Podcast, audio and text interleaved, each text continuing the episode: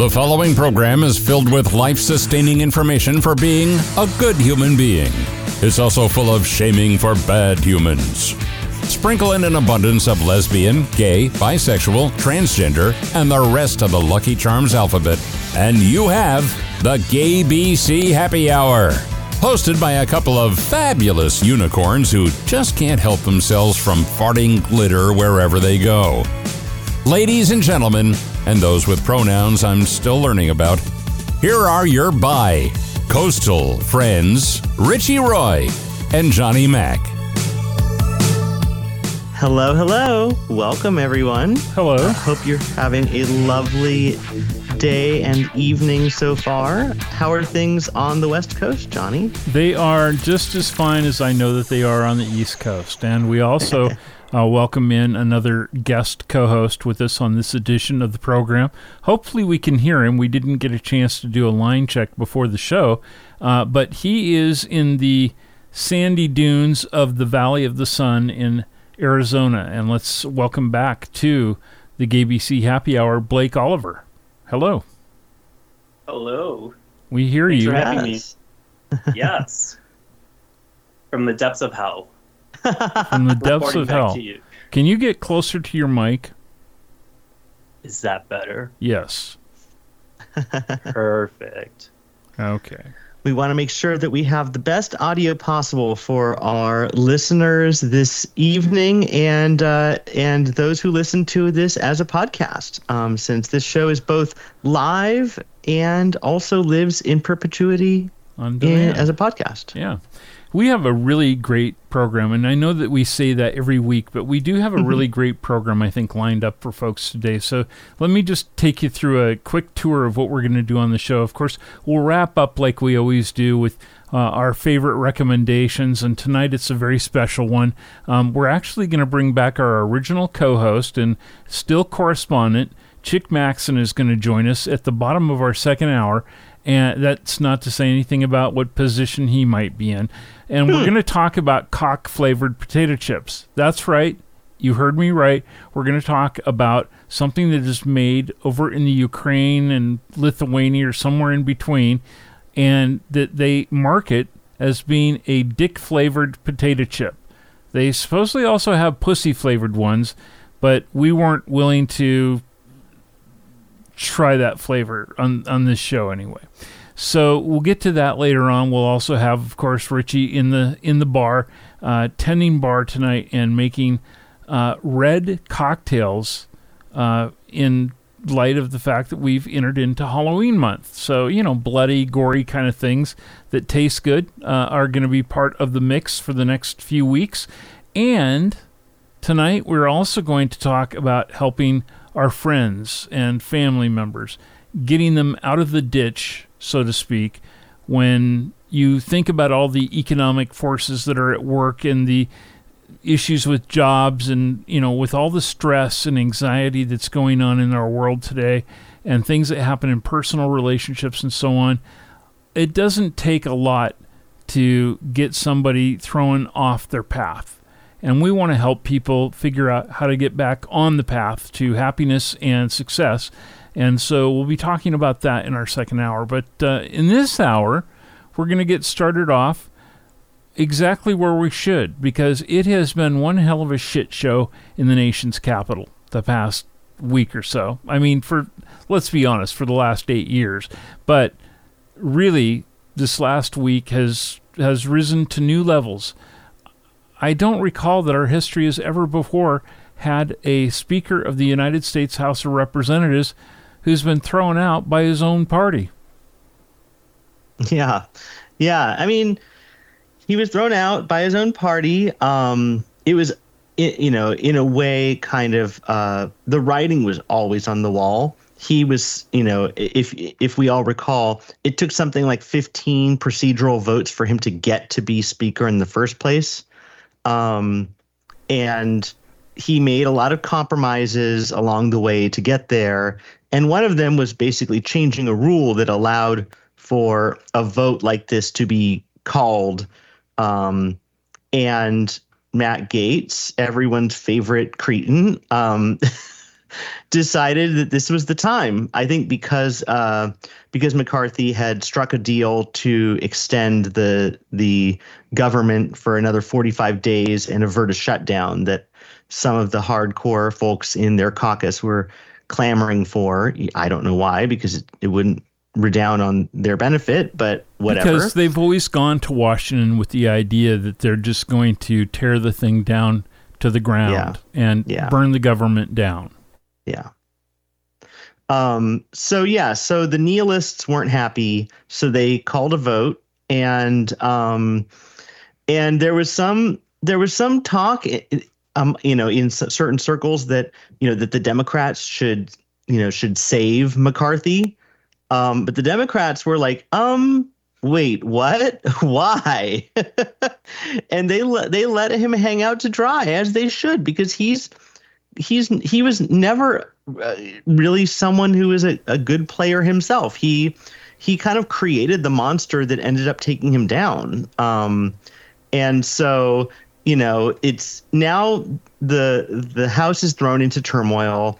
Um, there's going to be a bunch of people who are angling for this position, and it's going to be a mess. And it's going to be kind of a, a house that's not functional for you know several weeks at the, you know at the earliest. And if you want to know how screwed up things are, the latest news today before Washington turned out the lights this evening is that it's Louisiana's Steve Scalise or Ohio's Jim Jordan, an enabler of child molesters. I mean, Disgusting. what what in the hell? What was that, Peter? Or Disgusting. Yeah, and, and it's just it's I mean Scalise is also just like so loathsome. I mean Jordan Jordan is bad. Jordan obviously is is gross. But there's something about Steve Scalise's kind of like demeanor that he's so he's so aggressively bad. Jordan is like sort of like I'm going to take my my suit jacket off and roll my sleeves up and I'm going to be serious.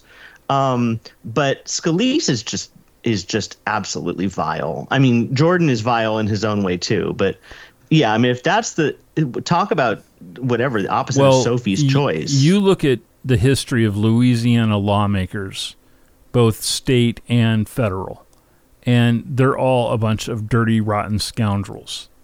I mean, really.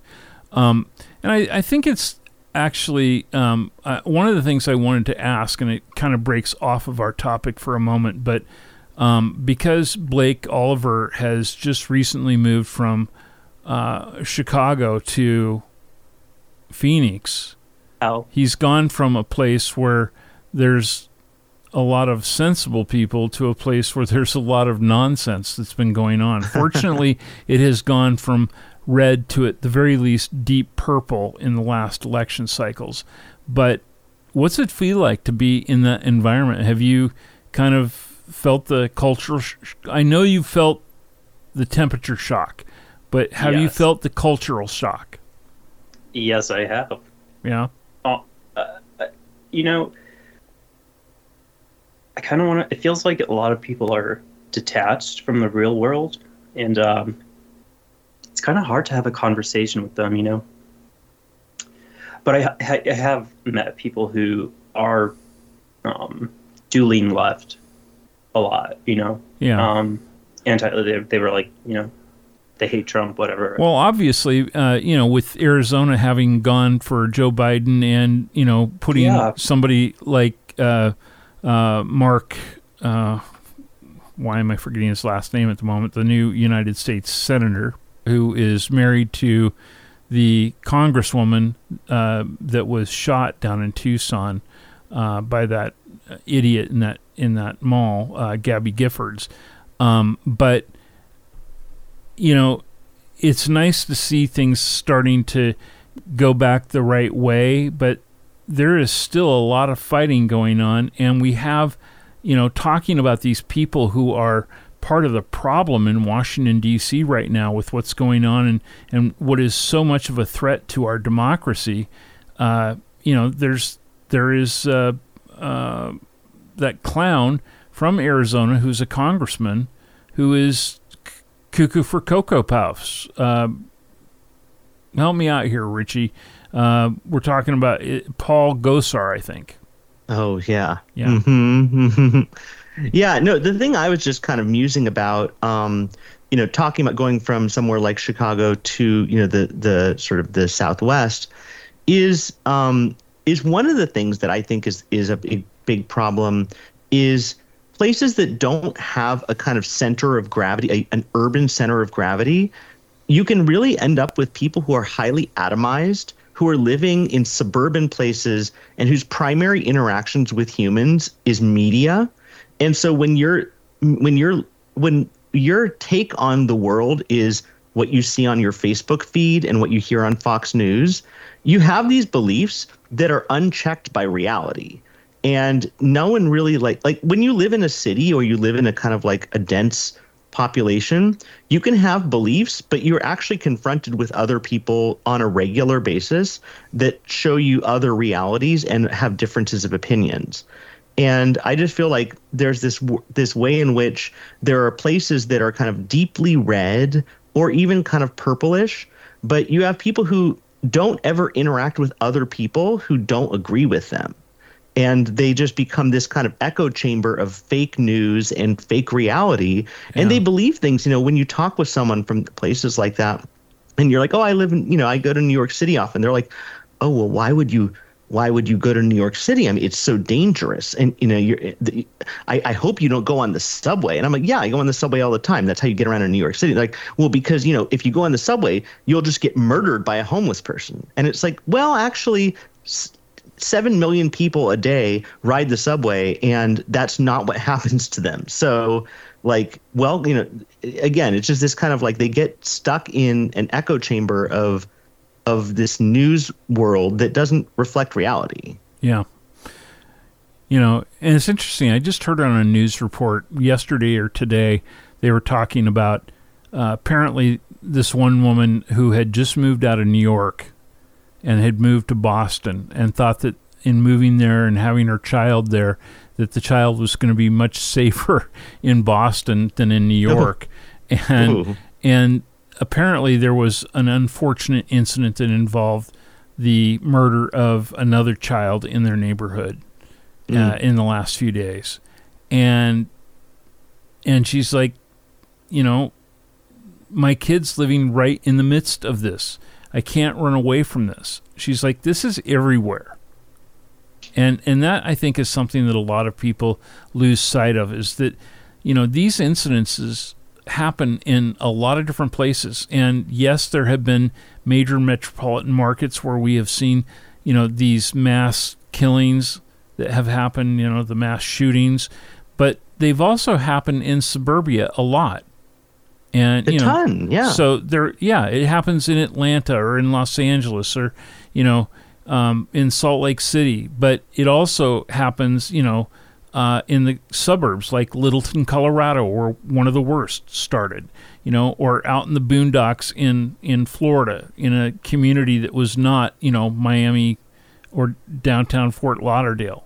Um, it it's sad that this stuff does happen in those places, but fact of the matter is is that more often than not, that stuff is going to happen in a small town than in a large metropolitan area where you would think, you know, well, when you figure it out on a on a per capita basis because of how mm-hmm. many people live there, that you know that they have this horrific crime rate.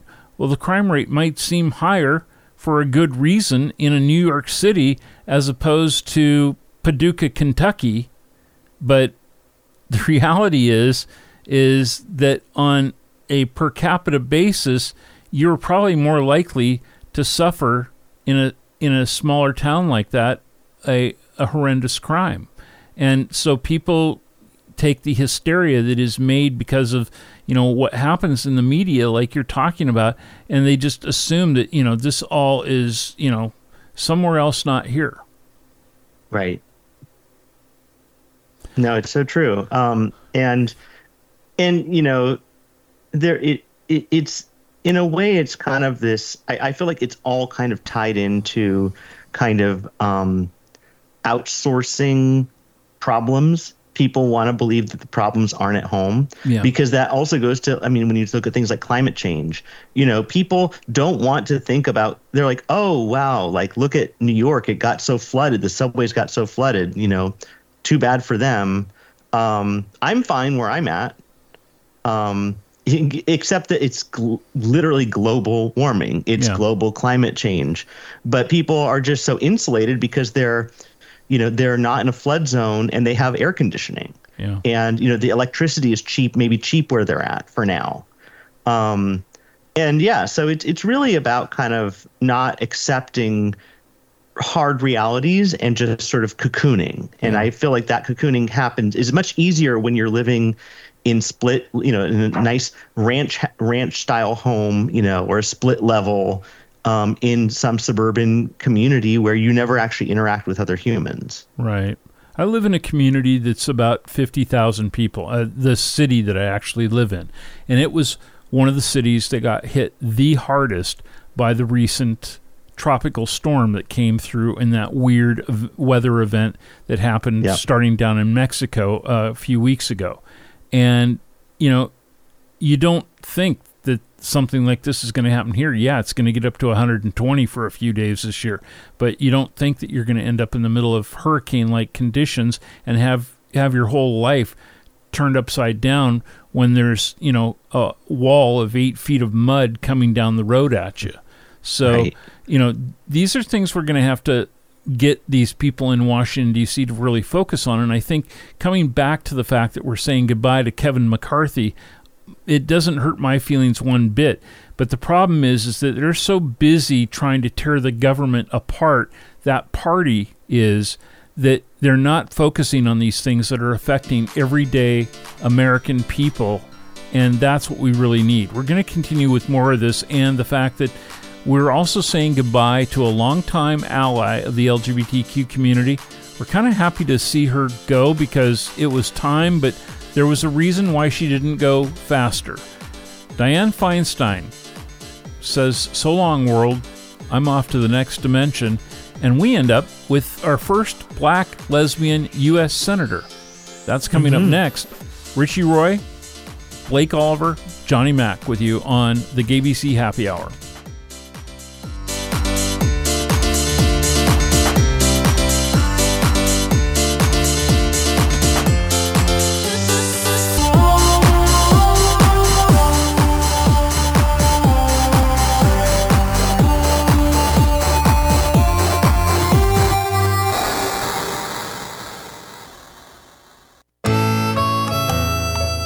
From gaybc.com, this is the Happy Hour with your hosts, Richie Roy and Johnny Mac, your source for conversation, current events, culture, and all things LGBTQ. Yes, welcome back to the happy hour. Um, and uh, yeah, so we we are saying goodbye to a very long-standing member of the U.S. Senate, Dianne Feinstein, uh, who has you know uh, a long history of being a stalwart.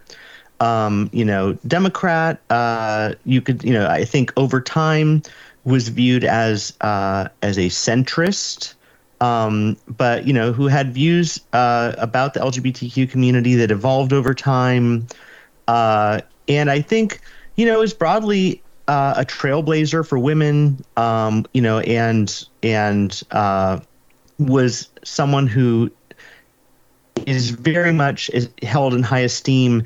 It was kind of uh, like you kind of alluded to, Johnny. Um, a, her her kind of legend uh, or you know her legacy was a little bit clouded at the end because she kind of he- held on to a seat long into a period when she was not in great health and was not perhaps you know in in uh, her full capacities. Right. She was Um, dealing clearly with some dementia and Yeah. and that kind of thing. But I want to go back to her early days and serving the people in the city and county of San Francisco because she was at City Hall. She was a um, uh, she was on the city council and uh, the board of supervisors for the city and county of San Francisco. And uh, the mayor was George Moscone, and one of the fellow supervisors was Harvey Milk, and another one of the fellow supervisors was Dan White. And she was the first person on the scene the day that Dan White killed Harvey Milk and George Moscone. And she, in fact, trying to stop him from bleeding and figure out if he was still alive, uh, ended up sticking her finger in a bullet hole in Harvey Milk. And that was when she realized that he was gone. And, um, and it's even on to this day, and I watched it a few days ago. Um, it's really stunning to watch her coming out and addressing the public and the press and telling them that both of them uh, had lost their lives um, at City Hall that day. And, you know, she, as a result of that, was a stalwart advocate for LGBTQ equality. And uh, that definitely uh, propelled her into, uh, well, she became mayor after that. And I think she served a couple of terms there before going into the California state legislature and then on to uh, our federal legislature. So I know a lot of people were very upset about the fact that she didn't uh, resign her seat earlier. And certainly, I think it would have been wise for her to have done that before before being elected the last time. Um, but when people wanted her to step down recently because of her mental faculties, um, there was a good reason not to do that because of all the game playing that has happened at the hands of of um, Arizona and West Virginia's senators, who basically are turncoats on the Democrats. Um, that there wouldn't have been the votes to get another Democrat appointed to the Senate Judiciary Committee.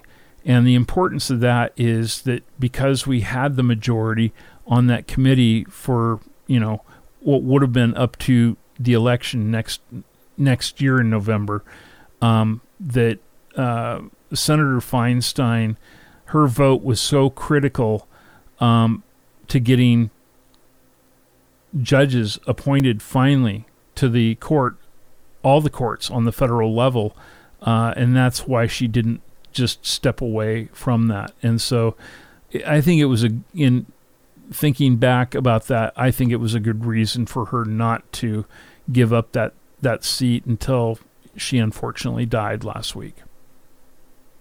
You know, one of the things that you just mentioned, and, and, this is not, I wasn't thinking, I wasn't planning on talking about this, but I think it's actually an interesting point.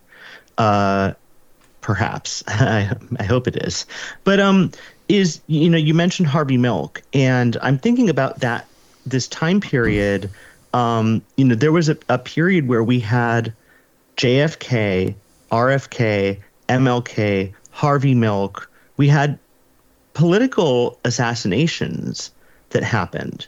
And that that was sort of a part i mean for a while that was kind of part of the american political reality. And mm-hmm. that was really like i think damaging in a lot of ways to the american political sort of and cultural psyche.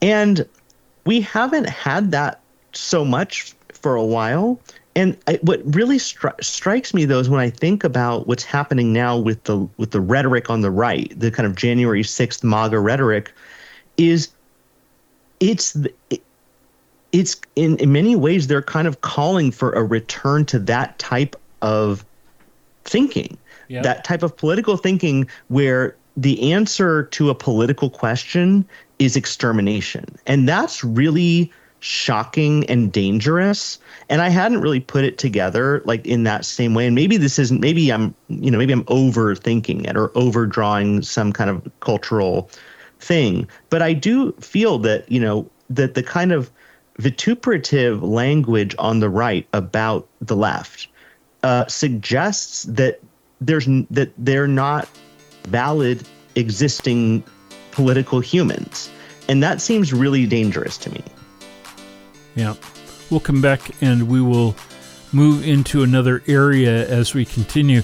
We didn't get an opportunity to talk about the fact that in Dianne Feinstein's passing, California Governor uh, Gavin Newsom did appoint the first black lesbian to the United States Senate. That's Laphonza Butler. We'll come back to that uh, in our next segment, but we're also going to talk about how the United States of America scored a C in the queer rights category on the Franklin and Marshall College Global Barometer Report scorecard. Stay with us with Richie Roy and Blake Oliver. I'm Johnny Mac.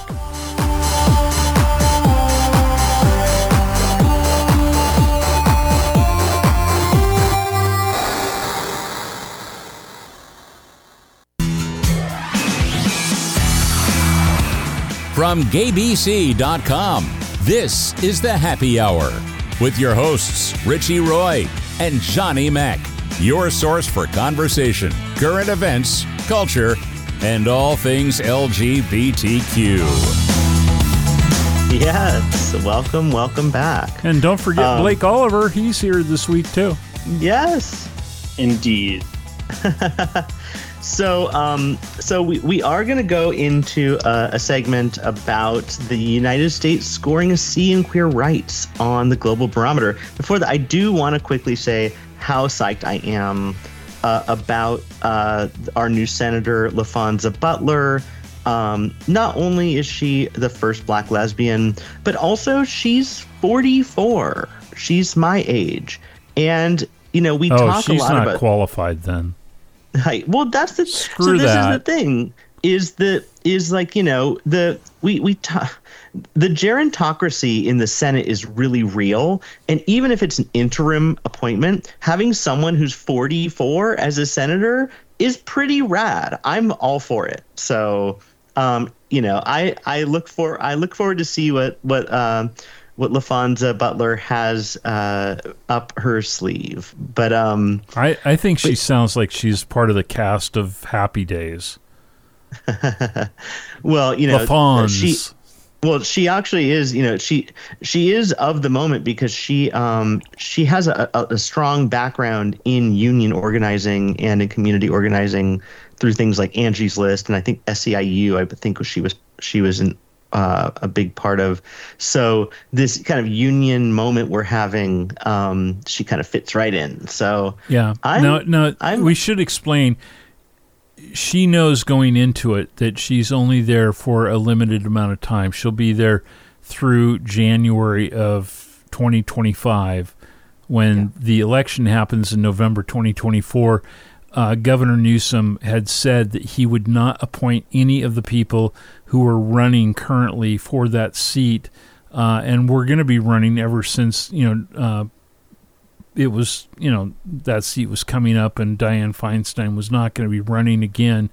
And so uh, there are three candidates currently running for that. And it's interesting for me to watch the race here in California. In fact, I met one of the um, three candidates uh, at a forum here in my um, the town that I live in uh, few weekends ago. Barbara Lee, who is uh, you know an African American woman and has been a very important person in uh, the United States House of Representatives. She was the only person at the time who voted against the um, uh, the bill that basically washed away everybody's rights uh, for privacy after 9/11. Um, the uh, patriot act Patriot Act. Uh, she was the only person that voted against that at that time. And, you know, she has been a great ally to the LGBTQ community as well. And she would make a great United States Senator. But again, she's 77 years old right now. And, you know, Adam Schiff and, uh, uh, oh, goodness. We were just talking about her last night, and I, I'm trying to think of the other woman's name who's also in the United States House of uh, Representatives. katie porter Katie Porter, correct. And um, they both would make great uh, senators as well. They've been really strong advocates for the people. But we'll see what happens. But she, yeah, Yeah. she's And- not going to be continuing on because that was one of the conditions. Well, I read as of today that Gavin Newsom that, that they've kind of back wa- walked that back a little bit in terms of Laphonza Butler isn't necessarily precluded from throwing her hat in the ring.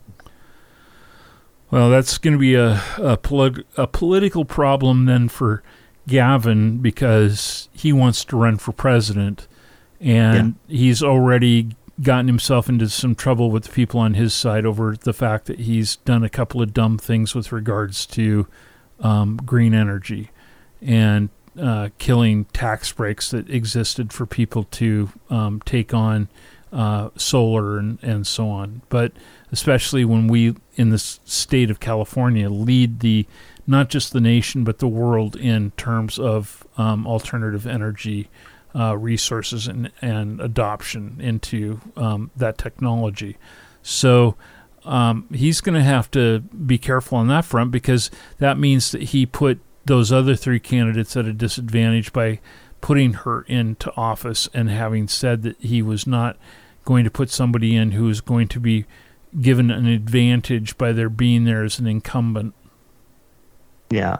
Yeah, so we'll have to we'll have to take a look at that for well to keep an eye on that for sure. I mean that said, I think Gavin Newsom has um has always had a huge gigantic target on his back from the right. They are I mean they are if he if you know if he's running for president at any point um every single thing he's ever done is going to be grist for the mill because Yeah. Um, you know he's he, he's one of those people that kind of gets under the skin of the right, kind of like a Hillary Clinton almost, Yeah, like where he- they just can't stand his existence. He does not shy away from a fight, though, and that's why Right. last year uh, and the year before, in the midst of all the stuff we were going through with, um, you know, with shit that was going on in Texas and in Florida, the "Don't Say Gay" stuff, the anti-trans stuff, um, the uh, abortion-related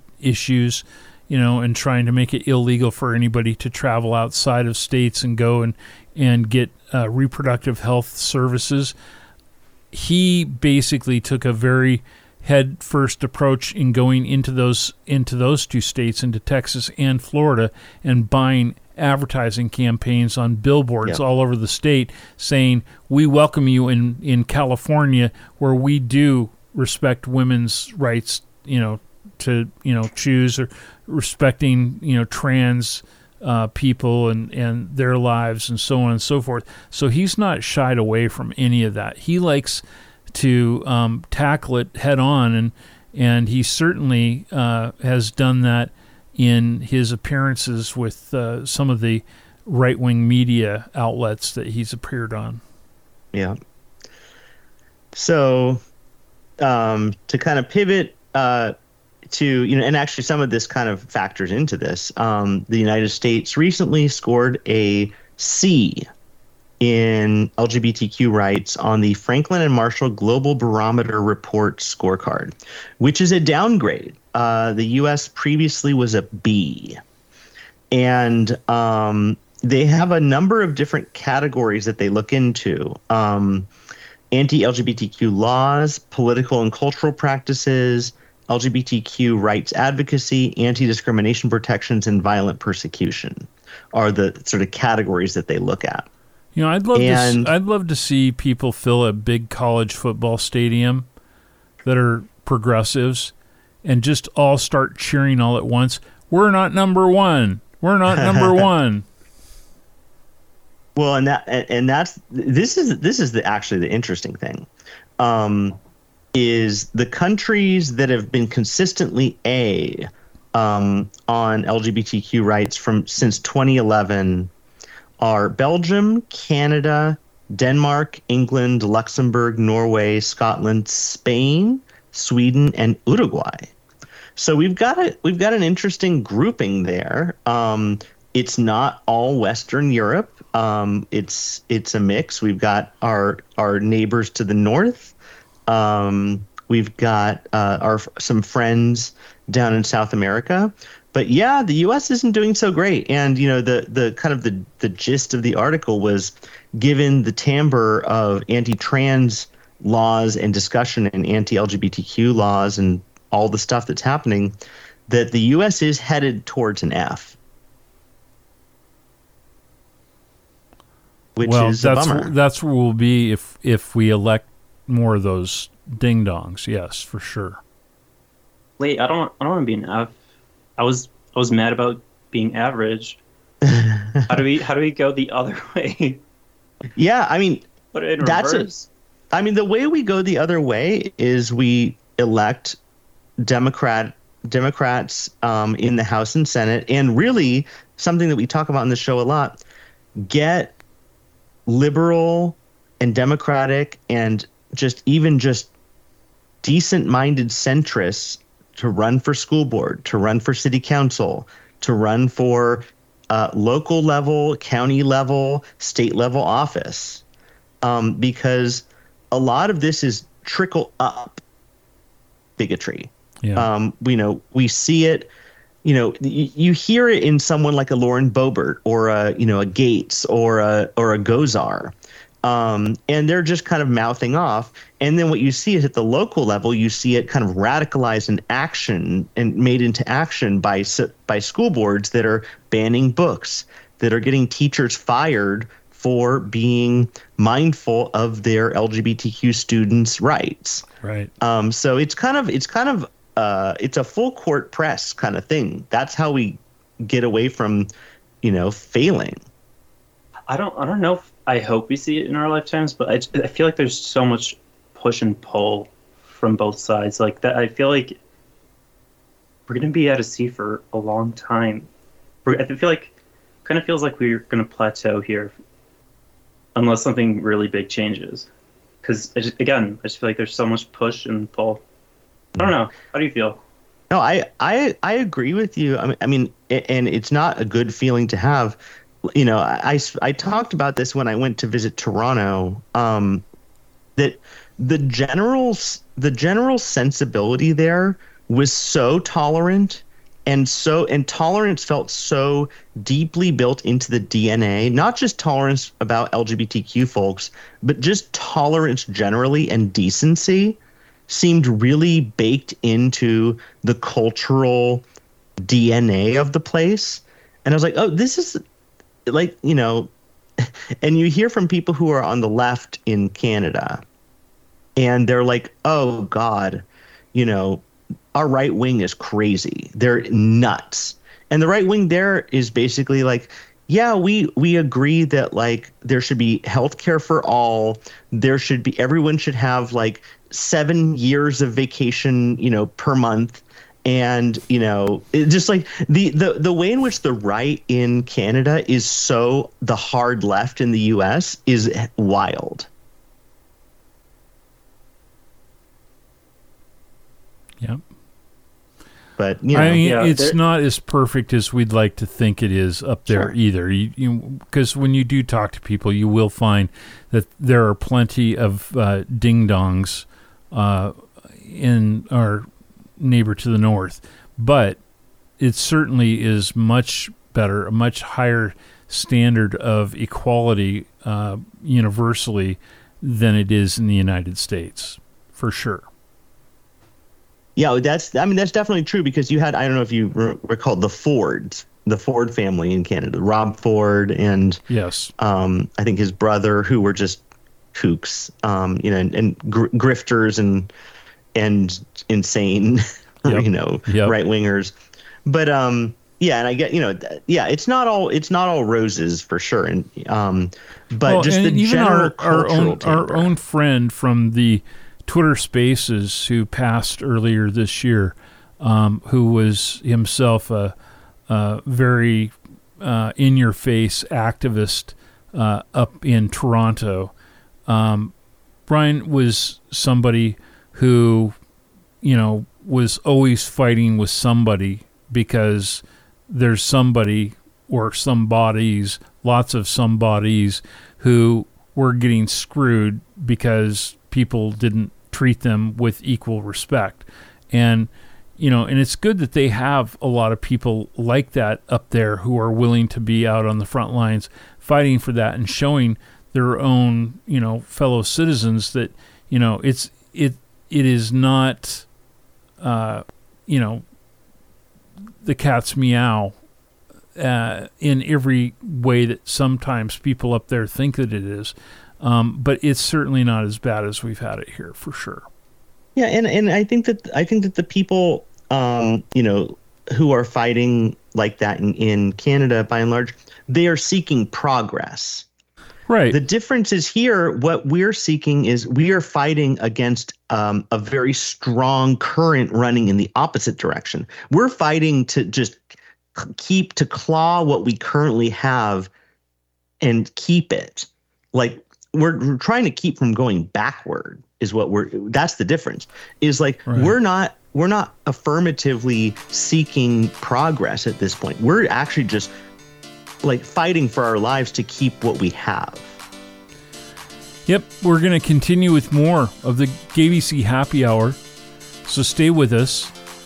As we do continue we're going to dip our toe back into domestic political nonsense uh, because that big fat liar, that one from New York, uh, we're going to get into the latest craziness with our friend George Santos. Stay with us. And by friend, I mean idiot.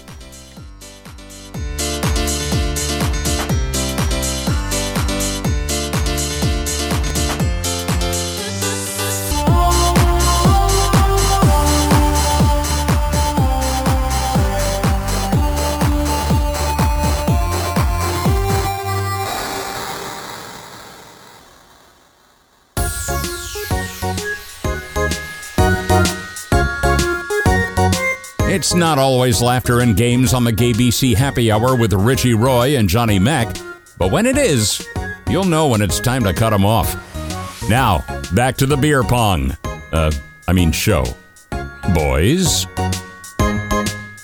Don't hello, you just kind of wonder if beer pong might be the uh, the thing that they're doing all day in George Santos's congressional office? Probably. So I, I mean, I don't know what goes on in George Santos' congressional office, honestly, um, except a bunch of, I feel like briefcases full of cash or something. Um, so, I'm thinking George baiting. Santos. What was that? I think it's a lot of baiting. Maybe so.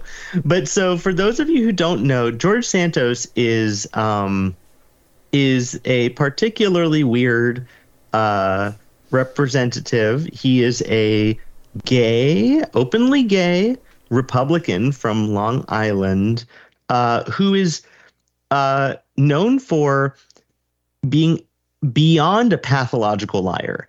He, there's nothing that he comes out of his mouth that is true. Um, and so that, that that's why there's been a lot of kind of laughter and confusion um, this week because George Santos, uh, in a tweet or an X or whatever you want to call it, a statement, an online statement via the uh, platform formerly known as Twitter, said that he was devastated and heartbroken. Uh, he and his husband were devastated and heartbroken at the death of Dianne Feinstein. And people were like, wait, what? Husband? Huh? You've never talked about a husband before. And um, so everyone was kind of laughing me like, wait, are you like hard launching your husband on Dianne Feinstein's death day? That's pretty audacious. Well, there are pictures you, of him with a husband, but you have to also remember up until the time that he was in the race, uh, you know, and when the election was uh, nearly happening, that he was elected in that cycle, that he had been married to a woman too. And so, but this is this is where it this is what where his lies are are so are so completely constant because he, you know, he tweeted back after people were like basically roasting him for suddenly springing his husband on the world. He was like, "I've I've had, I've been married to him since 2021 and, you know, everyone knows it." And people looked back and they were like, "Well, in 2021, you tweeted about a fiance." But also, if your timeline is correct, you were married to him or while you were still married to your wife like none of it actually adds up. He, it's like even even his current ostensible husband and we don't even know if it's an actual husband or not none of it adds up. He he can't help but lie even about maybe basically real things. Like maybe he is in a relationship right now. Maybe he is married I but- think he's a member of the Trump family because they have that problem with any time that their mouth is moving, it's something not true coming out of it. yeah Did, Yeah. did you guys read the last sentence of that tweet? no what did it say Our condolences to the Feinstein family as they grieve this grave loss. I'm like, ooh, that was not. I don't. I think grave loss is kind of. I don't know. I was like, that's that was that was low.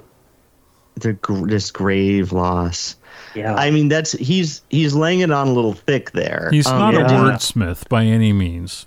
no and did he say grieve or grief he said grieve. G R I E F. As we grieve, no. Okay, I mean, great. I, I mean, it gets it gets better and better. Yeah.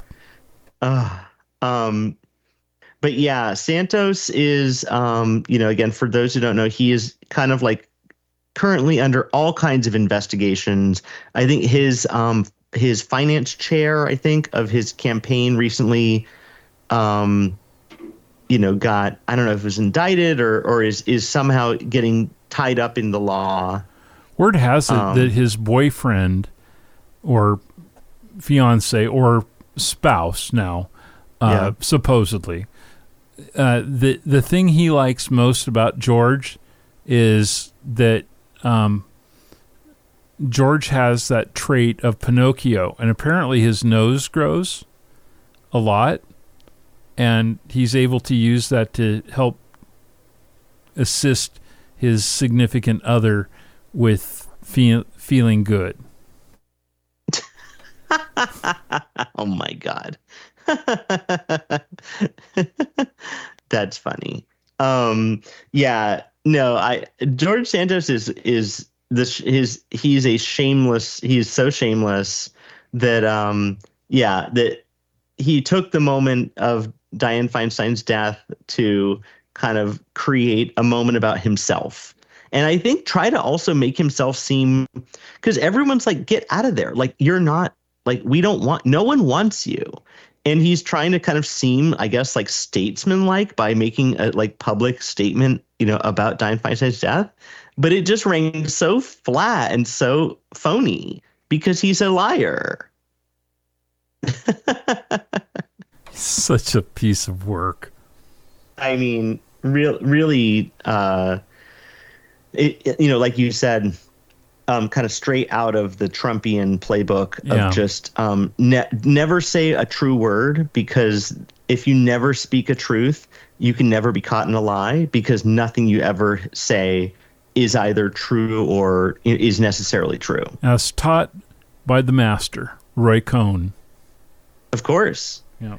um, and you know as we've as we've seen too um, you know this week uh, maybe it, it it's worked for a long time for Donald Trump but um, in court with the summary judgment motion or with the summary judgment dis- determination and then um, the judge d- with the gag order and um, You see now it may all be out the window for a while anyway because there apparently is a stay uh, motion.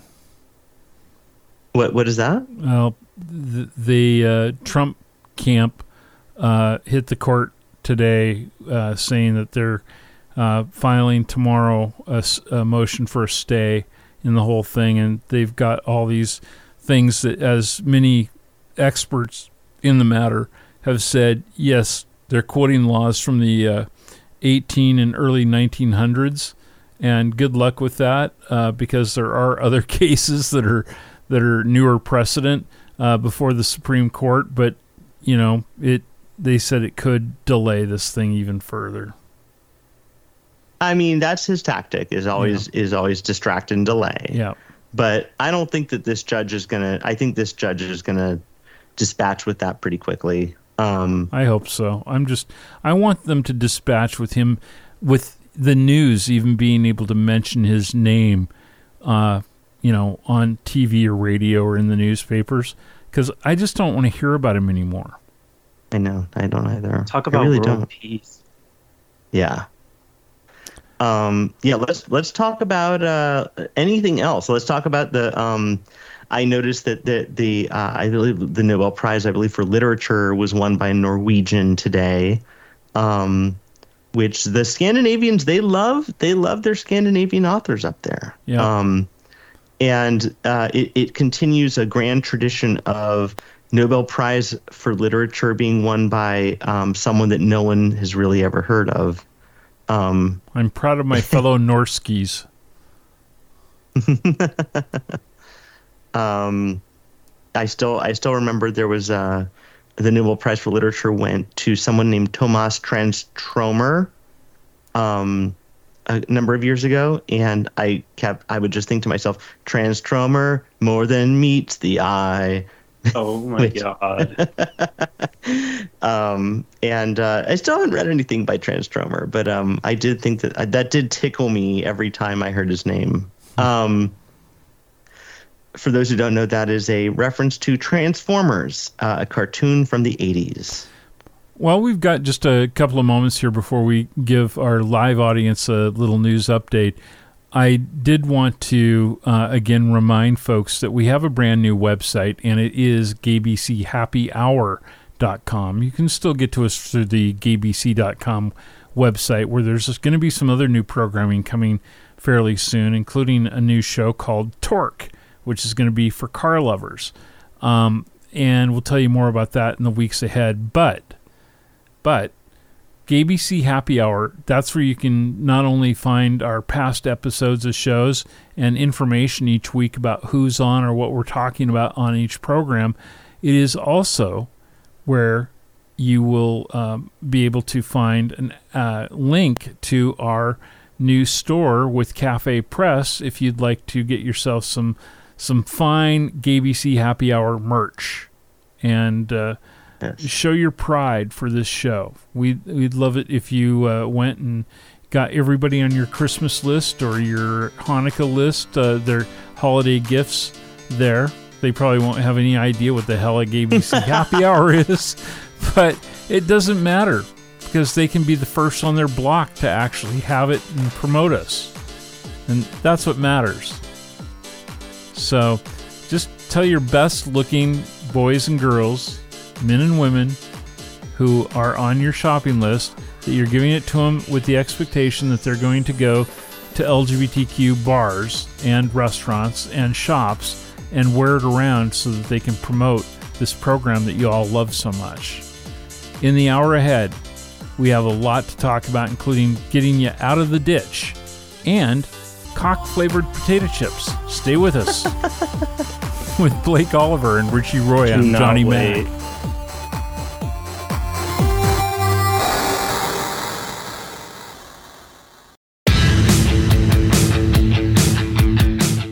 I bet you didn't know professional shows could use the F word. Well, it depends on which ones you're talking about. On the Gay BC Happy Hour, we roll with the times. For instance, Johnny loves fantastic, far out, and even an occasional fuck. Richie, he's okay with fella, fuddy duddy, and occasionally fist, depending on what you do with it. But they both draw the line at fag, because in fact, God does love fags, and Fred Phelps found out when he got to hell. Here are your F bombs Richie Roy and Johnny Mac. Welcome back, everyone. Um, and uh, we are having a good happy hour so far. And I'm excited about this next topic. This is one that was suggested by Johnny Mac, and I think huh? it's a good one. No. No, I don't have any problems. I don't. Ha- I don't know anybody who has any problems ever. Not never.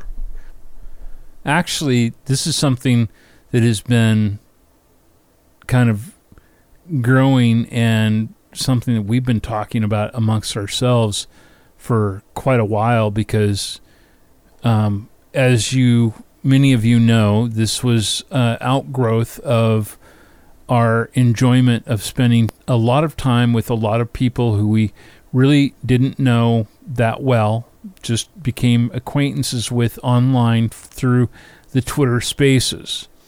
And people, as you get to know them and they feel more and more comfortable sharing things about what's going on in their lives, uh, started talking about things that really were pretty mind blowing. And it's not that we don't have friends or family members who go through this kind of stuff all the time uh, as it is, but we really, I think, started to notice, Richie, that that there were a lot of our friends in the LGBTQ community who were facing some really monumental stuff that was holding them back from actually being able to live and experience uh, life, liberty, and the pursuit of happiness. Yeah, it's true, and and I think um, I think one of the things that that is most um, that that was that's kind of most interesting about it and and troubling in a way too um, is that it cuts across um, demographics, it cuts across age groups, and basically, what our conversations on on spaces and even conversations that I've had, you know, with friends, um, you know, in the real world, um, is there are a lot of a lot of folks who are kind of economically on the margins. Um, they're struggling to make it work um, and to kind of find housing that makes sense, to find jobs that make sense, um, to find jobs at all, um, to thrive. Um, and so this kind of generalized failure to thrive, and it's it's not you know it's not like there's for it's not for lack of trying, is that there are there's a lot of folks out there who are really interested in trying to succeed in life and are finding it difficult to do so. And uh, that's that's the thing that's alarming, you know, because when you talk about you know economics generally, we talk about you know we talk about things like the unemployment rate, we talk about inflation, you know these kind of macroeconomic quantitative things, um, and where they're at.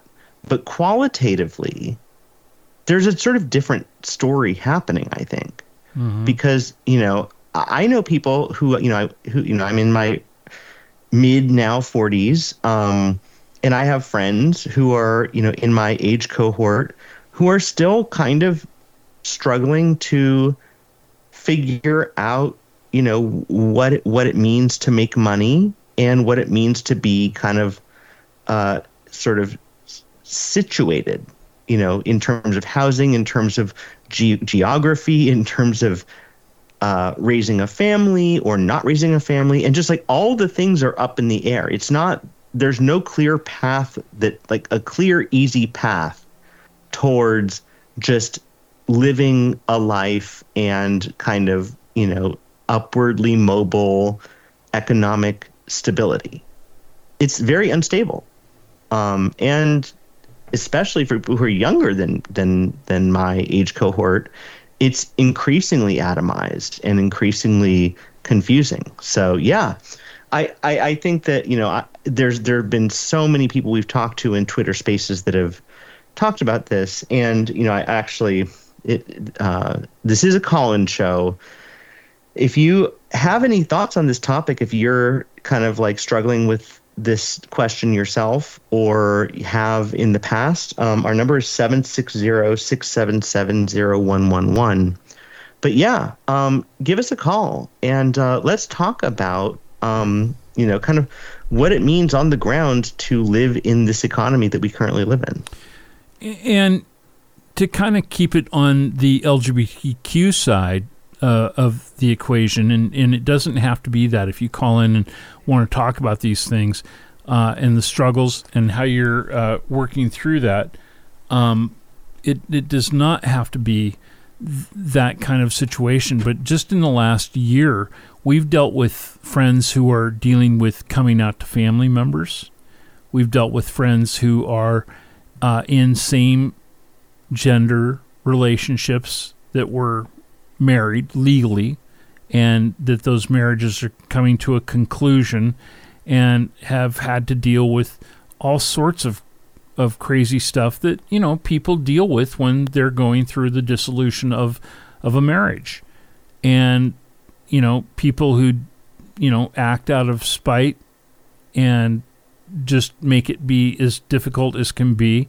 People who have disputes over ownership of property and that leads to you know people doing things that that can be um, grossly wrong i mean mm-hmm. other situations where where people who um, find themselves in a tight situation suddenly and end up borrowing money from friends or family members uh, and and who feel like they have to say or do anything to get that help because they don't know where to turn next and you know sometimes they don't you know keep keep their word or and sometimes they're also not able to um, you know to keep a word, even if they wanted to.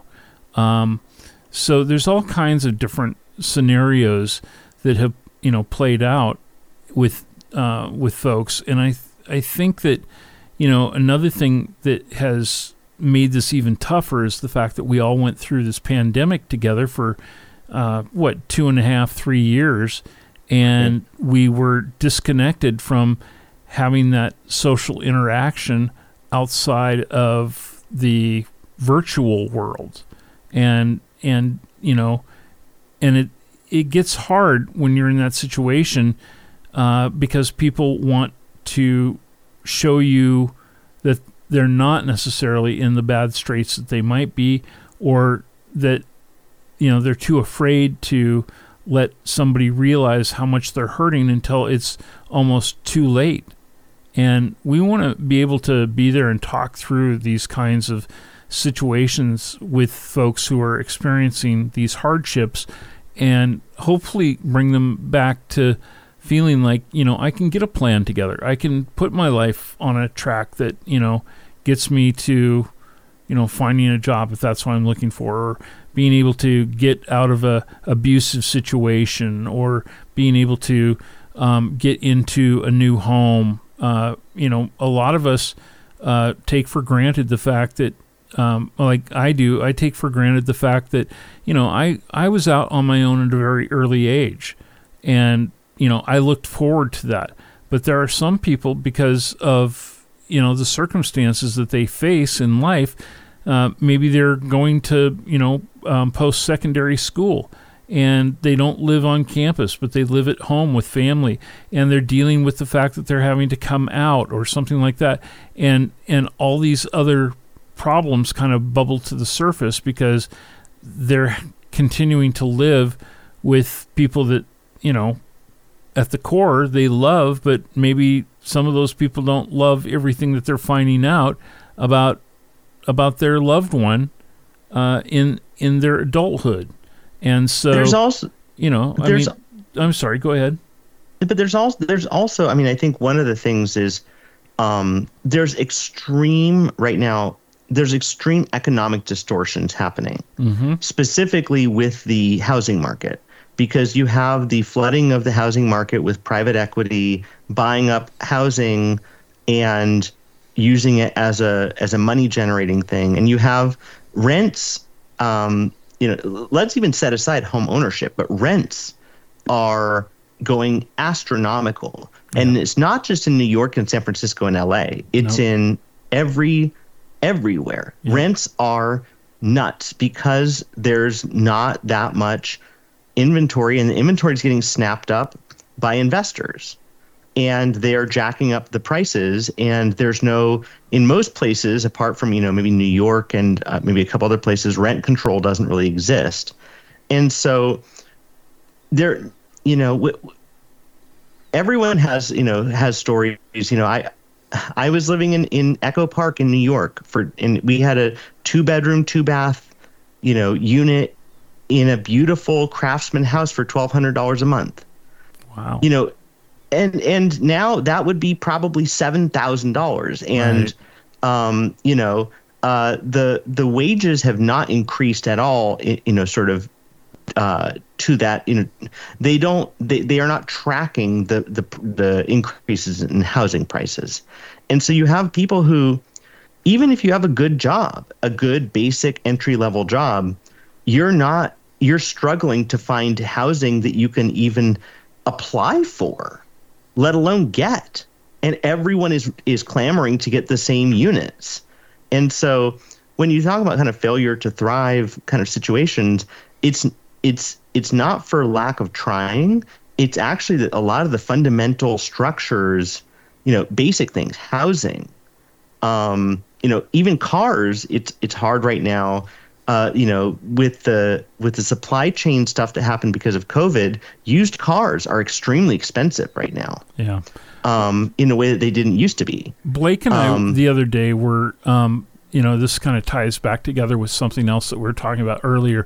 Um, we were watching some videos of Katie Porter in the House of Representatives uh, on a um, on a congressional committee where there were um, various people who were testifying before it, and one of those people was the CEO, uh, the CEO from Wells Fargo Bank, and basically she was putting him on the spot to talk about the um, poverty level that they pay wages to people who are tellers at their bank, and asking him if he had an idea. And I've seen her do several of these where um, you know they confront them with the wages and the benefits that they give or don't give to these people and then expect them to come to work and then you know basically put the score scorecard up to determine what is a, a reasonable budget for a person who's raising a child you know to be able to live on.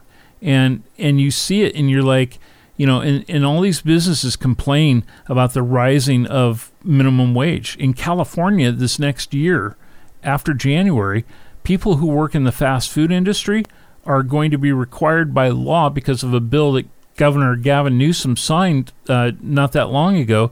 Uh, they're going to be required to spend a minimum of $20 an hour for minimum wage for people who work at McDonald's. And I'm right. all for but, that because those places have been for years making millions of dollars in profit and not reinvesting that in their workforce. Yeah, but the but the problem is that that that that isn't like that is a great that's fantastic. The problem though is the kind of the those those are very good jobs. I mean, those are very good entry level jobs and they should pay appropriately. However, the jobs that are kind of the traditional kind of engines on on the ladder towards um, economic development, those jobs are ceasing to exist because of automation and AI and because of um, concentration of um, you know basically you know use of interns. I mean, there are so many different ways in which the kind of traditional model of you know you start at the bottom and you work you work your way up that's not a reality anymore yeah certainly not in my almost industry. A, you almost have a sort of um, you know a a kind of career or a job gerontocracy where you have a couple old people at the top um, who have very good paying jobs. And then what they're overseeing is a bunch of AI, a bunch of interns, and so, a, a couple low level people that are taking uh, uh, that are taking care of the work that a lot of junior people used to do and make wages on.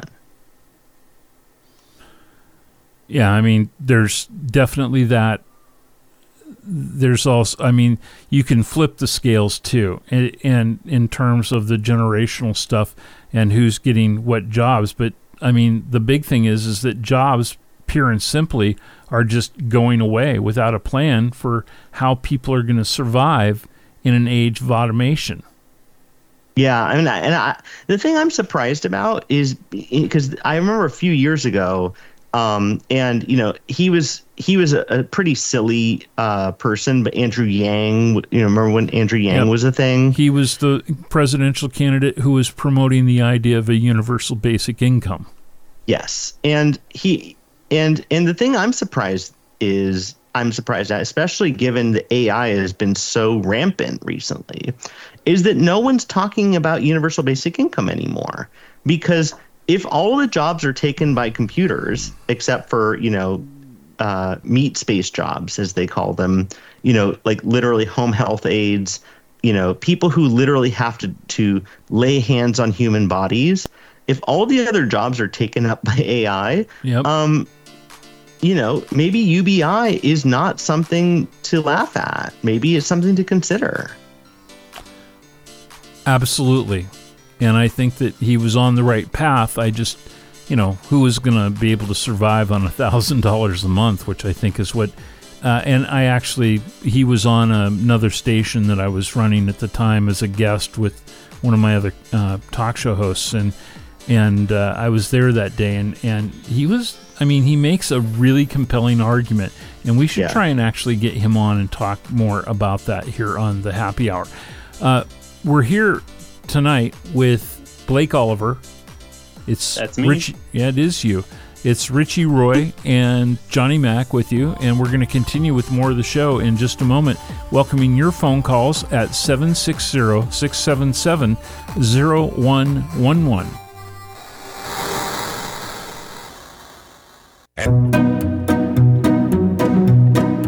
The Gay BC Happy Hour continues with or without pumpkin spice. Your taste, your show, and your humble hosts, Richie Roy and Johnny Mac.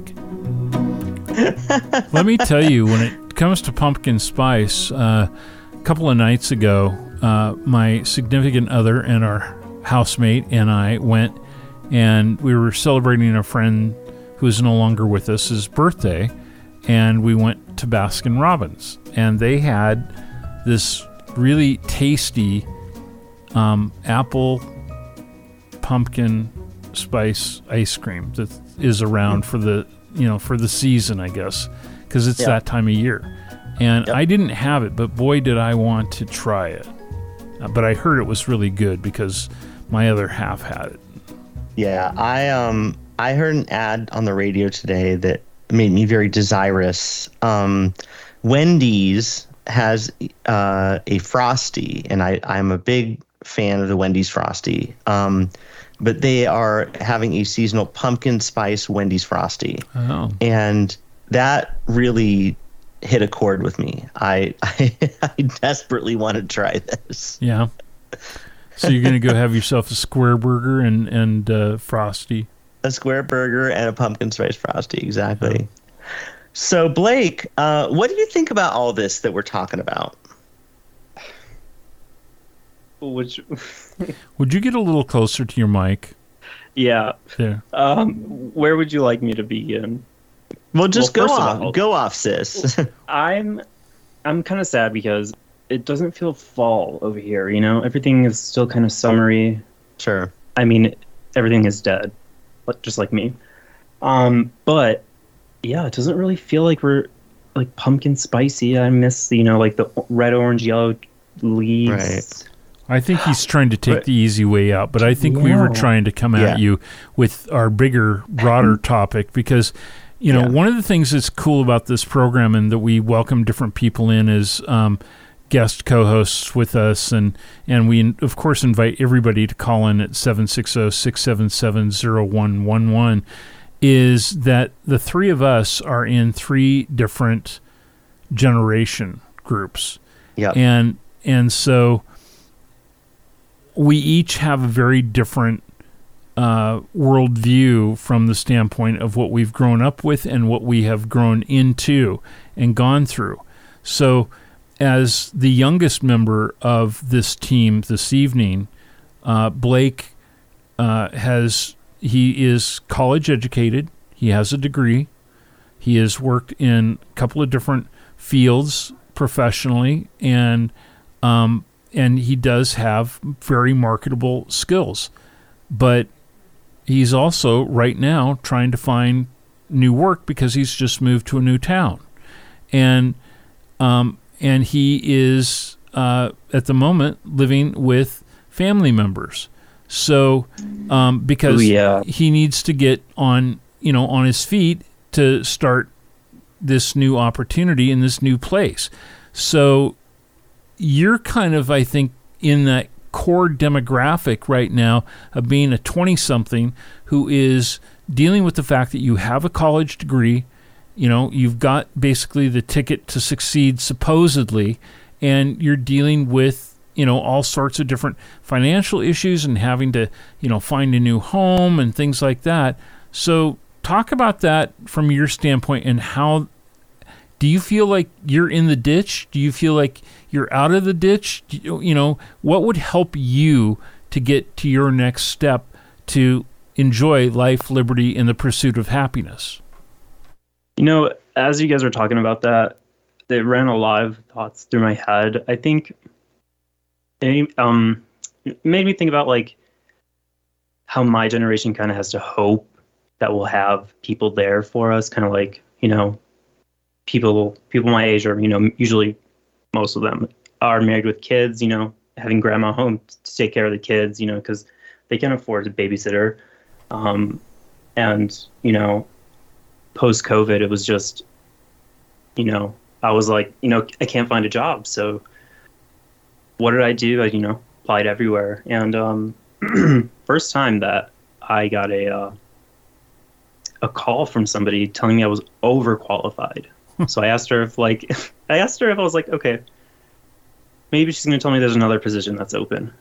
And she wasted like 20 minutes of my time telling me that I didn't get the position, and I was like, "Oh, this could have been an email." But yeah, I guess, I guess that whole, um, you know, how our, I guess, well, I'm I'm, I'm a first generation, you know, so I would say like, I'd say my grandparents, you know, worked two, three jobs, worked really hard, so, and you know, you, we kind of want them to see us succeed, but I feel like there's just so many people in my pool. You know like, what? What also is Just- interesting is just today I saw an interview on one of the news television networks that a reporter did with a group of high school seniors this year. And these kids were all smart kids, uh, probably quite capable of being able to get um, scholarships and such. And they asked them about, because of the cost of going to college these days, what they were going to be doing and were they going to be able to go after the things that they you know dream of doing or were they having to plan their education and their careers around things that might best you know get them into a job that they can pay back the student loans for uh, and you know be able to make enough for that even if it's something that they're not going to enjoy doing. And it was heartbreaking to hear how many students said that they probably were not going to be able to follow their dreams because of the cost of what the education might cost for that in terms of you know the down the road and whether or not they can find the work and whether or not that work will pay and all that and i just thought you know wow you know that's that is just very heartbreaking Yeah, I think you hit the nail on the head there. Um, you know, it's sad to see that you know older generation worked so hard, and then here we go, and we're not doing what they expected us to do. Well, what Yeah. they were what they were hoping for us. Yeah. Yeah, We're going to continue with more of the happy hour, the GBC happy hour, with tonight's special guest co host, Blake Oliver, and Richie Roy is my co host. I'm Johnny Mac, and we are going to talk with our former co host and now correspondent down in Texas. Uh, Chick Maxon is going to join us, and we are going to get into some cock flavored potato chips. So stay with us. I'm Cannot wait. scared. I'm scared.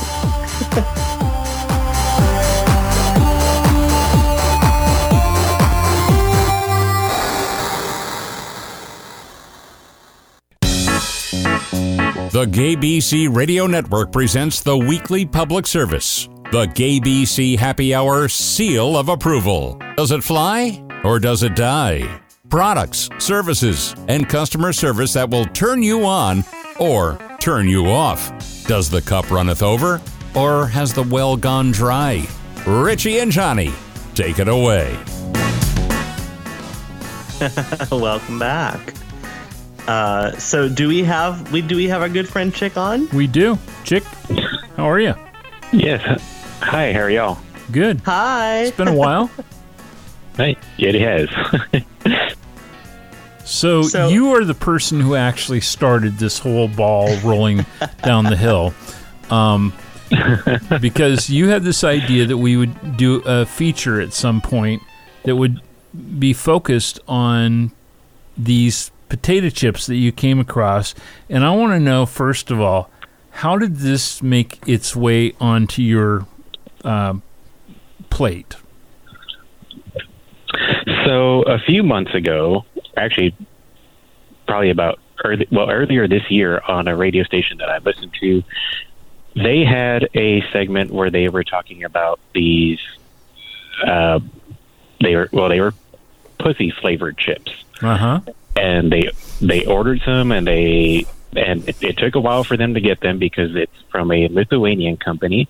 Yep. and you can order you can pretty much only order them like third party. And they tried them and a couple a few months ago the same company came out with uh dick flavored chips. And I thought that that would be a good thing for us to try on the show. So before we do that, what what were the the radio hosts who you heard originally do this thing with the pussy chips? Um, and my apologies to anybody who may be offended by that. like Richie, I'm looking at him on video right now. I'm going to actually ask our other guest uh, host this evening uh, I'm gonna I'm gonna ask Blake to um, do kind of the color play by play here on the look on our faces as we experience this. But what did they say, Chick, when you heard this originally on the radio? Um, how was their reaction when they first bit into a pussy chip? Um, so they said that they were salty and almost like a, s- almost kind of like a salt and vinegar chip. Okay, not like tuna or anything. No, no, no, no, no.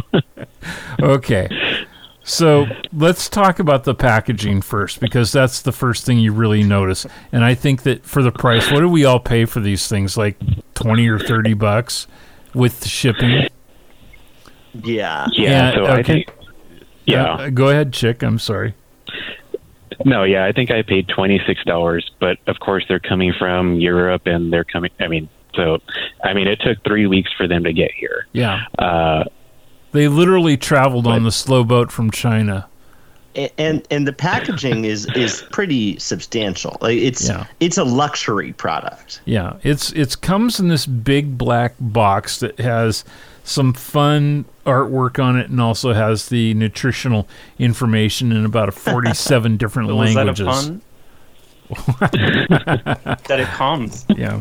And then you open the box up and in green tissue paper it's wrapped and there's a postcard in in the box and the postcard has um, it says kettle chips chaz and it's got this uh, kind of tarzan looking dude with a big potato chip in his hand and a fig leaf over his hoo-ha and uh, on the back it says do you know back to the roots 10% of all people dreams all people dreams are related to sex.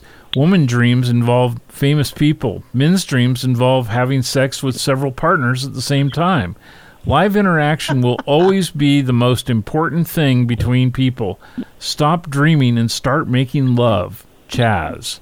I don't know. Do your do the cards in yours say the same thing, or were there different Yeah. cards? Okay.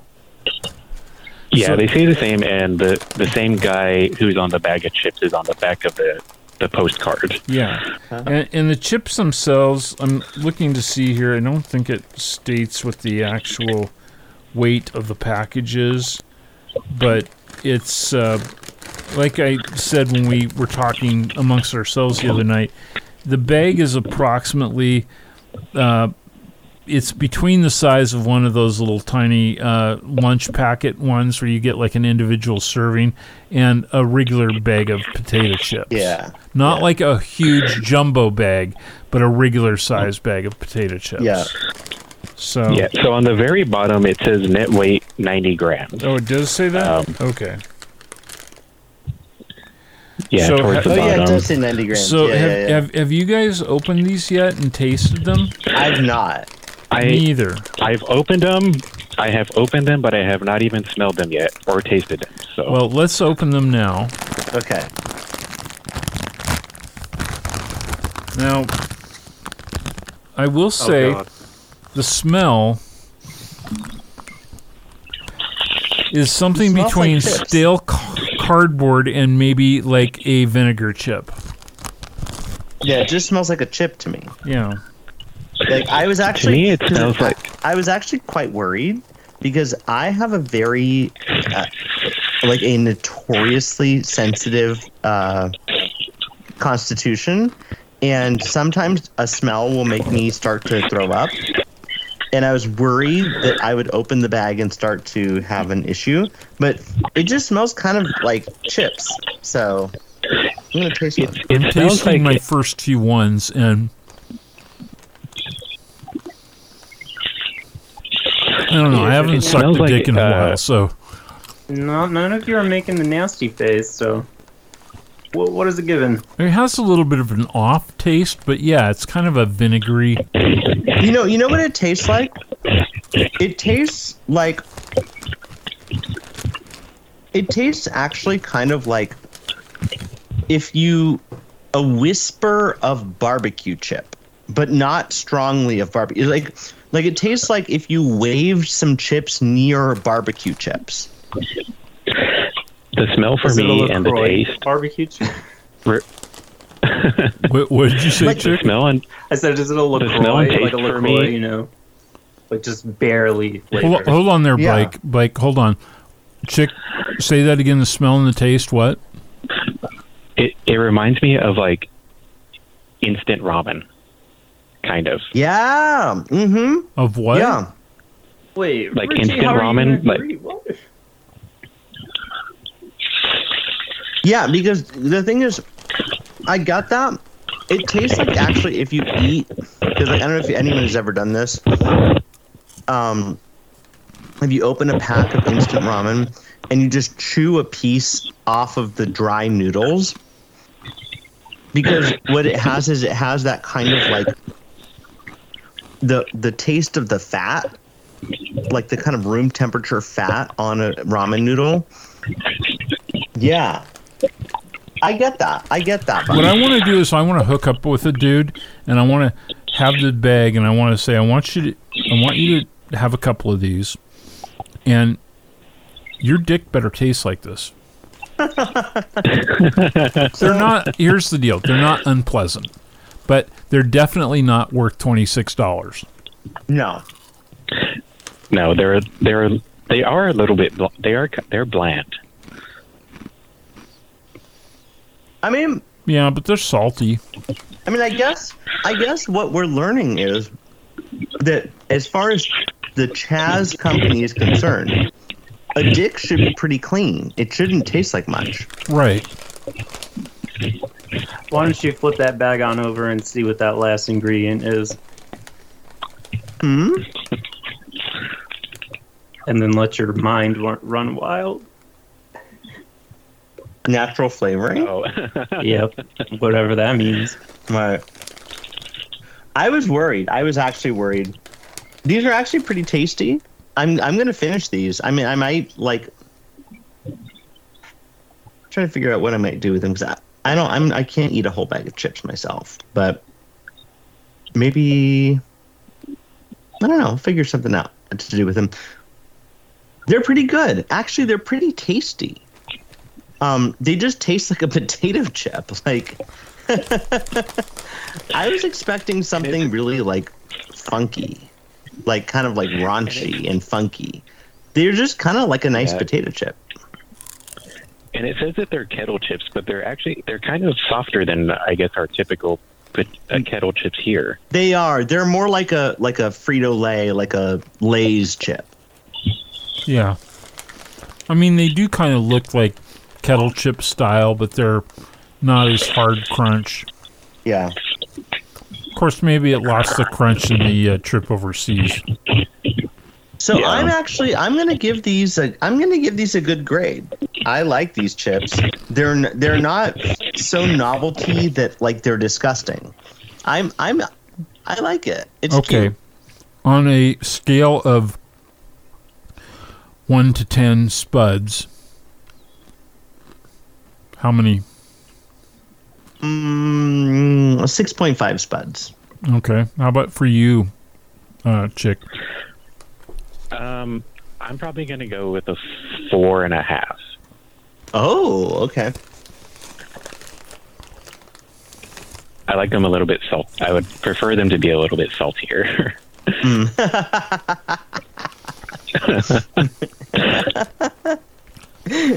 I'll go what with about you. you, Johnny? I'll go with you, Richie, at like six and a half.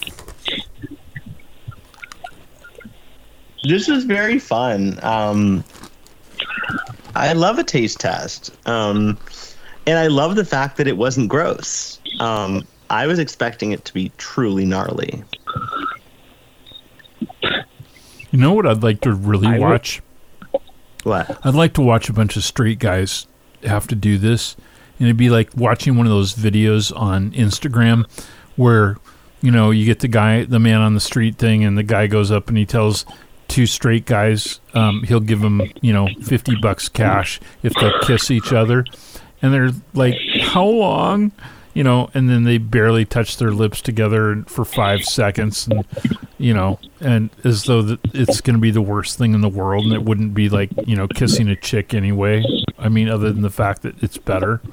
Um, oh, because the thing is, you're right. Like, if if this were like at a frat house and Yeah. they were like, "I dare you to eat this dick flavored chip," they would eat it and they would be so grossed out. They Yeah. would psychosomatically, this chip would taste so bad to them. Right. I wish this chip kind of came in like this, the individual packs that come in that like variety pack, you know, that you were talking about Yeah. earlier. Because like, if you told somebody to go eat a bag of dicks, you could just throw it at them. Actually, that would be a great marketing campaign. Yeah. I think that's that's where the marketing team should be right now. Yeah. Yeah. Go eat a bag of dicks. We used to do that in Seattle because there's a very famous um, hamburger uh, place, uh, drive-in uh, place that they have a few of these outlets called Dick's, and their sign says 100% all beef dicks. And, oh my god. Um, We have a Dicks in Chicago. yeah, and and and so when somebody used to tell people, you know, go eat a bag of dicks, we go get like you know hamburgers and from Dick's and hand it to them. I love that. Well, Chick, this is a good find on your part, so thank you for doing that. We'll have to we'll have to come up with another and um, and do this again soon. Okay. Yeah, that would be great. Just no kimchi, okay? What? Oh my god, kimchi What? is so good. What are Oh. you talking about? Uh, I knew that that was going to get a reaction. okay. Would you guys Would you guys do it if I picked something and none of you knew what it was and you just Sure. Yeah. Oh yeah. Absolutely. let's do it? No geoduck either. Oh, you know, speaking speaking of which, I actually saw a video uh, the other day of someone making geoduck on Facebook, No way. and they loved it. they Oh. thought it was delicious. They're retarded. Johnny Mac. come on. That's not nice. Are we really gonna? Come on. No, I apologize to people who are dealing with mental retardation That was not nice of me to say, um, because duck is way beneath people who have um, mental disabilities. I grew up. I grew up in the Pacific Northwest. It is the grossest thing you've ever seen. It's like having a horse dick hanging out of a oversized sit in the clam shell. Just no. Sit in the corner. God. Chick, thanks for being with us. Good to talk to you. All right. Yeah, Have thank you for having me. Have a good night. Talk to you later, Jay. Wow. and we'll come back. We are gonna uh, come More back. of the happy hour, and uh, we'll get into some mixology. That we will. Ooh. So um, get ready, get set. It's going to be red, very red. So if you like to wear red, um, or do you think I don't know if you have a monthly flow, you'll love this drink. Johnny Mac.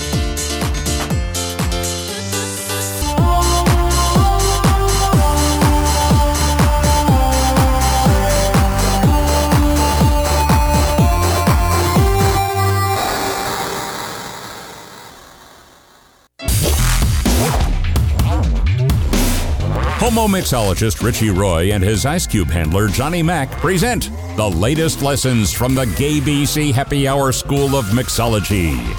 As they say at Gay BC, bottoms up. Welcome back, and um, for the, uh, for those of you who don't know, um, while we were on the break, uh, I called and increased our professional liability insurance. Uh, um, but uh, anyway, I was wondering who you were on the back. line with. I'm just joking. Um, but yes, so mixology time. Um, w- this this week I was actually I was cleaning out the fridge and um, I came across a bottle of pomegranate molasses, and I had forgotten about it. And pomegranate molasses, for those of you who don't know, is a delicious kind of sweet and tart and funky uh, ingredient that's used in some Middle Eastern uh, dishes, uh, savory dishes, um, and it's really it's really quite nice. Um, it's you know basically boiled down pomegranate juice, um, and I got to thinking, well, what can I do with this pomegranate molasses? And so I tried it just actually as a seltzer. I just, you know, used uh, sparkling water and pomegranate molasses, and it's delicious. It's tangy, it's sweet, it's funky, it's delightful. And so I was thinking for this week, um, for the non alcoholic drink, is a pomegranate uh, molasses seltzer or spritz, which is just pomegranate molasses and sparkling water. You can actually, you, if you want to, you could throw a little squeeze of lime in there to add a little bit of an additional note, but um, it's really quite tasty. And then uh, for the boozy version, it made me think that it's kind of it lends itself to something like an old fashioned, I think, because an old fashioned is usually you know a whiskey like a bourbon with a, a sugar cube in the bottom and then like an orange peel um, and a splash of bitters. And I thought that the sugar cube can be replaced with the pom with the pomegranate molasses, which serves as the sort of sweet element, but it has an additional note. So I think basically you, you just do kind of like, you know, a little bit of pomegranate molasses, some bourbon, um, a piece of orange peel, a splash of bitters, and swirl around with some ice. And I think you've got a pomegranate old fashioned. I think that's kind of going to be a fun kind of fall drink because pomegranate is, you know, it's not I like pomegranate. yeah, I think it's I think it's gonna be I think it's gonna be a fun drink to have. So um I don't like molasses, but I like pomegranate. well so it's not mol- it doesn't taste like molasses at all. It's Okay. called pomegranate molasses because it's cooked down pomegranate juice. So it Where has can you get that? I mean, I've never seen it on store shelves. That doesn't mean it's not there because I wasn't looking for it. But uh, is it like something you have to get through a specialty store or order online? it's generally going to be in a specialty store or online. Yes. Yeah. Okay. But once you have it, it's really it, you can use it in a lot of different places. It's kind of like think of how you would use um, like a good balsamic vinegar, you know, like something that's kind of sweet and tangy. Um, and you can use it like it's in, in a lot of kind of middle, middle Eastern type dishes, but you can use it in other places. Um, Well, Blake is Middle Eastern. Have you have have you had dishes with it? With what? Uh, molasses or With pomegranate. molasses. pomegranate molasses. not not pomegranate molasses, but molasses. Well, I don't know what it was. It was. I just know every Sunday in the cafeteria at church, it was this thing, brown thing, sitting in the in a plate, and I was like, "What is that?" And you turn it upside down, and it does not move. Somebody said it's molasses, and I was like, "I don't know what that means, but it has ass in it, and that's exactly what it looks like it came out of." And we just I just left it at that. Oh well, my! You know, mola- molasses, you know, I will say, I will, I'm going to be on team molasses here for a moment because molasses is used in certain dishes. But if you have molasses around, which it keeps forever, you always have brown sugar ready to go. Because what you can do is you can mix white sugar and molasses and molasses and you stir them around enough and you create brown sugar. Because if you if you've ever had a box of brown sugar around um, you buy it for one recipe and then you have it in your cabinet and the next time you go to use it it's seized up and it's basically a brick and it's useless. Um, it, if you have molasses around all you have to do is just mix it up with some white sugar which you have around and you have really fresh moist delicious brown sugar anytime you want so And if you I'm- use molasses. with pomegranate, you could have some interesting, tasty chocolate chip cookies. You could, yeah. I mean, it, it it's a great, it's a really great ingredient, and you know, I I'm kind of like on a little bit of an ingredient kick right now. Like I I've I've been harassing everyone I know about black garlic, which I think is genius. Um, and I just made some. Uh, Yeah, tell Really us about delicious. your dinner tonight because I talked to you when you're in the midst of prepping it, and it sounded very interesting. I'm a whore for garlic. What is this? Oh yeah, black garlic. So so black garlic is is an East Asian thing, and it's basically they kind of like dry slash ferment garlic. And so when you buy it like in a little, you can buy it online. I bought mine on Amazon, and it's like in a little you know canister, and it looks like a little clove of garlic with the with the paper you know with the paper uh, husk. And you peel it open and inside of that is this little ball this little black gelatinous ball which is sort of dried fermented garlic. It's sweet it's funky it's umami-ish it's tangy and it has none of the kind of like intense spiciness of raw garlic and i threw that in with some beans and it tasted like the most flavorful, intense symphony of all kinds of flavors. Um, and so I'm all about that. Um, but uh, that kind of goes, you know, with with the kind of pomegranate, molasses, black garlic. Today I made a um, I made a shakshuka, um, which is like a kind of uh, Middle Eastern Israeli, usually a breakfast dish, but I had it for dinner which was which is um you saute some onions and some red peppers um and then you throw in a little garlic you throw in some um some uh crushed red uh like a, a can of crushed tomatoes some harissa some rose harissa which is that was the ingredient that sort of was my little you know fun ingredient which is spicy and funky. Um and you stir it all around and then you make little wells and you break eggs into it. And then you basically poach eggs in this tomato sauce. And it's super delicious. I had that for dinner. I'm going to have it again for breakfast tomorrow because i made a ton.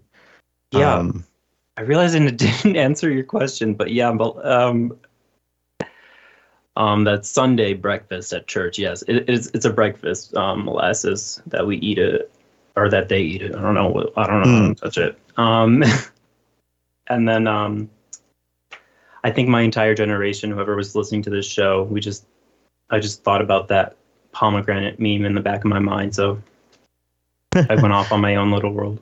You were, you were, yeah. And then, I, and I know that that before we, because I know we're we're coming towards the close of the show, which I can't believe is already happening. Before we do that, um, Blake, I believe that you that you want to uh, strike out against the um, the Starbucks chais of the world. Yes.